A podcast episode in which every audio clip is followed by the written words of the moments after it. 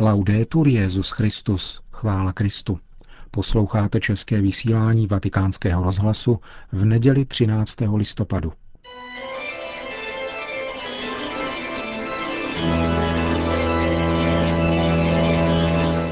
Církev a svět.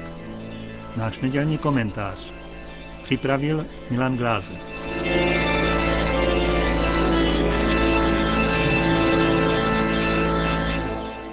Pomyšlení na konec světa a dějin přirozeně budí bázeň.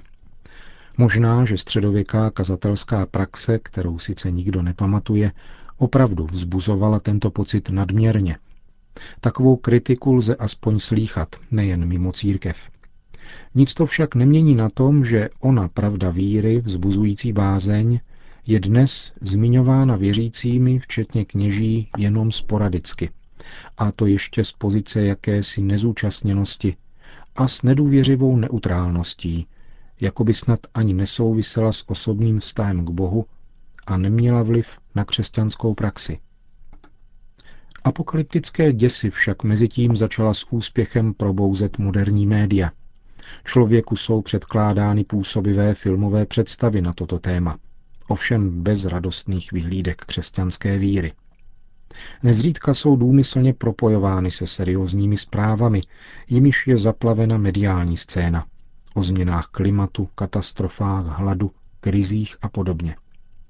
Strach má evidentně vzbuzovat také pokles kurzů na burzách, růst zadluženosti a zkrátka nedobrá ekonomická situace. Hospodářské zákonitosti, které dnes poznamenávají každodenní život člověka, jsou přitom pro většinu lidí velkou a stále více obávanou neznámou, ačkoliv je ve sdělovacích prostředcích neustále komentována. Ekonomické souvislosti se staly až jakousi náhražkou posvátna, které je lidu zprostředkováváno zasvěcenými osobami, politiky a žurnalisty, v komentářích buď uklidňujících nebo zneklidňujících, ale vždy poněkud záhadných a budících respekt. Člověk pak bez děky pojímá podezření, zda snad není klamán a zda se nestává terčem ideologické indoktrinace nového typu. Proč si například při dnešní globalizaci může jeden stát ve svém parlamentu prostě jen odhlasovat navýšení svého již tak bezkonkurenčně nejvyššího dluhu, zatímco jiný stát nikoli? To je jedna z otázek, kterou žádný politický či ekonomický komentátor nevyslovil, natož aby na ní odpověděl – Běžnému člověku se však přímo vnucuje. Nemůže být potom státní demokracie pouhou zástěrkou pro bohaté a mocné, chytré a spřáhnuté jedince? A pokud ne, proč už nebyla zavedena v plné míře, například zřízením možnosti internetového hlasování, kterým by se mohli vyjadřovat všichni voliči stejně často jako poslanci, jen s tím rozdílem, že by se ušetřili finanční náklady na parlament.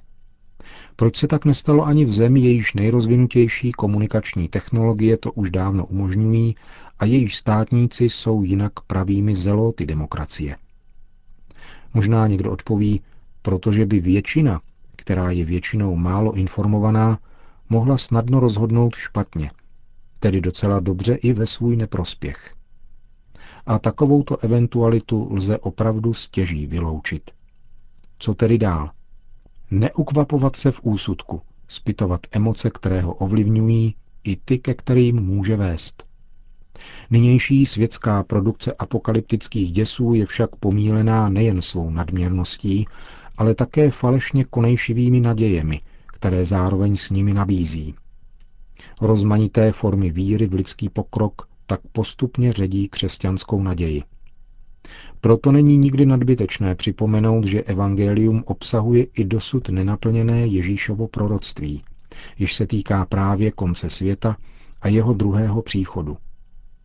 Království se neuskuteční nějakým dějným triumfem církve, cestou vzestupného pokroku, nýbrž božím vítězstvím nad posledním řáděním zla. Zhrnuje to katechismus katolické církve. Evangelium a nový zákon, ačkoliv to neradi slyšíme, jednoduše obsahuje určitý pesimismus, týkající se potence člověka, jenž učinil z prvotního hříchu počátek vlastních dějin. Kristův popis stavu světa těsně před jeho druhým příchodem je jednoznačný. Veliké soužení, jaké nebylo od začátku světa a jaké už nikdy nebude. U Matouše. Úzkost národů bezbraných nad hůkotem a příbojem moře. Lidé zmírající strachem a očekáváním toho, co přijde. U Lukáše. Falešní mesiáši a proroci, kteří budou konat divy, aby svedli vyvolené. U Marka. Je pochopitelné, že tento evangelní pesimismus týkající se evoluce lidských dějin nebudí nadšení. Už Ježíšovo proroctví o nezbytnosti jeho smrti ukřižováním nevzbudilo u učedníků nadšení, ba ani mlčenlivý souhlas, nýbrž odpor. Takže potom nemohli a ani se nesnažili pochopit, co znamená ono zmrtvých vstání, o kterém v téže souvislosti jejich mistr a pán také mluvil. Církev, mystické tělo Kristovo, vejde do slávy království prostřednictvím posledních velikonoc, v nichž bude následovat svého pána v jeho smrti a vzkříšení. Říká opět katechismus katolické církve v již citované pasáži, jejíž prorocký náboj je zde snad nejvíce patrný. Interpretovat světové dění na základě víry dnes rozhodně není snadné, vzhledem k nezměrné přesile jeho sekularizovaných výkladů, které se na člověka valí z médií. Je však třeba se o to alespoň snažit a bránit tak uzavření kruhu, ve kterém by se člověk utíkal jenom sám k sobě a oslavoval sebe sama. Věřící by proto měl reflektovat tuto bázeň, jež je větší než všechny strachy, které mohou vzbudit lidé, a uchovávat tak naději, kterou moderní doba odložila jako nepotřebnou vetež. Jinak se i věřící lidé vystavují riziku, že podlehnou lákavé nabídce někoho, kdo přijde s řešením jejich problémů, včetně těch ekonomických, ovšem za cenu odpadnutí od pravdy. Takovýto náboženský podvod, jak to opět pojmenovává katechismus, chystá nepřítel lidské přirozenosti a otec lži. Člověk jako by dnes byl pokoušen napodobovat vševědoucnost. Jeho vědomí je stále větší měrou okupováno mediálními produkty. Ty ovšem nemohou zprostředkovat vševědoucnost dokonce ani tomu, kdo by dokázal denně konzumovat všechno, co je publikováno. A ani ten, koho by z médií znali všichni obyvatelé planety, by jen proto nemohl být vševědoucí. Vševědoucím zůstává jediný, který doopravdy je, totiž hospodin. Jak zní staroslovanský překlad důvěrné hebrejské přezdívky toho, který je zdrojem veškerého bytí, tedy biblického výsostně božího jména Jahve. Až přijde hospodinův den, média ho určitě nepředpovědí ani nezaznamenají. Ačkoliv už dnes ve svém celku působí dojmem, jako by o tom byla schopna poreferovat také.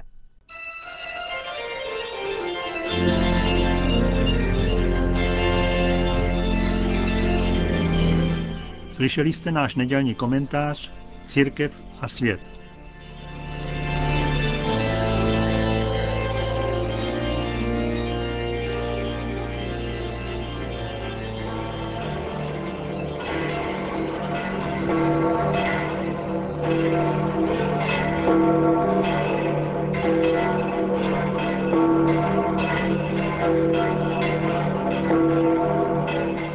Kolem 40 tisíc lidí se dnes předpolednem sešlo na náměstí svatého Petra, aby si vyslechli pravidelnou promluvu Benedikta XVI. před modlitbou Anděl Páně. Cari fratelli e sorelle, Drazí bratři a la sestry, parola di Dio di questa domenica, la penultima dell'anno liturgico, ci ammonisce circa la provvisorietà Boží slovo z této předposlední neděle liturgického roku nás varuje před dočasností pozemské existence a vybízí nás, abychom ji prožívali jako putování se zraky upřenými k cíli, k Bohu, který nás stvořil a poněvadž nás učinil pro sebe, je naším posledním údělem a smyslem našeho života.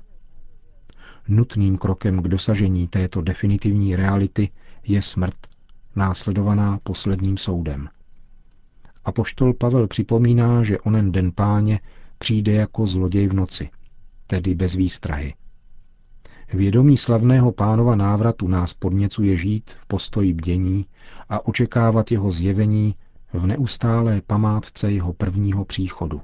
Nella celebre parabola dei talenti riportata dall'evangelista Matteo V proslulém podobenství o hřivnách, jak jej podává evangelista Matouš, vypráví Ježíš o třech služebnících, kterým jejich pán při odchodu na dlouhou cestu svěřil svůj vlastní majetek. Dva z nich se zachovali správně, protože zdvojnásobili svěřený majetek. Třetí však svěřenou hřivnu zakopal do země. Po svém návratu pán od svých služebníků žádá, aby mu vydali počet ze svěřeného. První dva jej potěší, ale třetí ho zklame. Onen služebník, který ukryl hřivnu v zemi, aniž by z ní něco vytěžil, si počínal špatně. Choval se, jako by se jeho pán už neměl vrátit, jako by neměl nadejít den zúčtování. Tímto podobenstvím chce Ježíš učit učedníky, aby dobře užívali jeho darů. Bůh volá každého člověka k životu, obdarovává jej talenty a zároveň mu svěřuje určité poslání. Bylo by pošetilé myslet si, že tyto dary jsou zasloužené a zříci se jejich zužitkování by znamenalo zbavit svůj život smyslu. Toto podobenství komentuje svatý Řehoř Veliký a poznamenává, že pán nikoho nepřipraví o dar své lásky. Svatý Řehoř píše, je proto nezbytné, moji bratři, abyste veškerou péči věnovali ochraně lásky v každém skutku, který máte vykonat. A jakmile upřesní, že pravá láska spočívá v tom, že miluje přátele stejně jako nepřátele, dodává. Pokud někomu chybí láska, ztratí všechno, co má. Je zbaven obdržené hřivny a hozen ven do temnot. Cari fratelli, accogliamo l'invito alla vigilanza. Drazí bratři, přijměme toto pozvání k bdělosti, ke které nás písmo častokrát volá. Je totiž postojem toho, kdo ví, že se pán vrátí a bude chtít spatřit plody své lásky v nás. Láska je základním dobrem, který nikdo nesmí nechat ležet ladem a bez něhož žádný jiný dar nepřinese užitek. Když nás Ježíš miloval tolik, že za nás položil vlastní život, jak bychom mohli nemilovat Boha vším, co jsme, a nemít se ze srdce rádi navzájem. Jedině uskutečňováním lásky můžeme mít účast také na radosti našeho pána. Pana Maria, kéž je učitelkou činorodé a radostné bdělosti na cestě k setkání s Bohem. Po společné modlitbě Anděl Páně pak svatý otec udělil všem své apoštolské požehnání.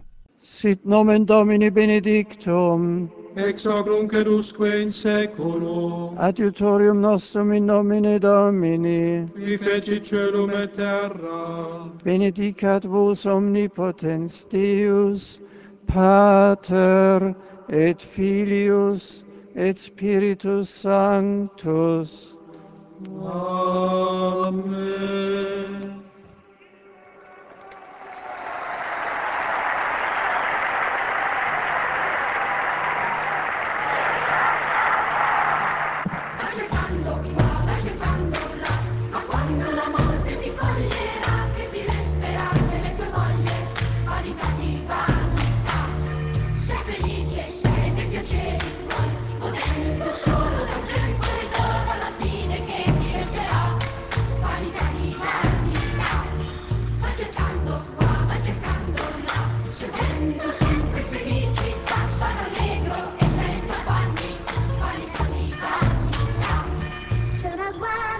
české vysílání vatikánského rozhlasu.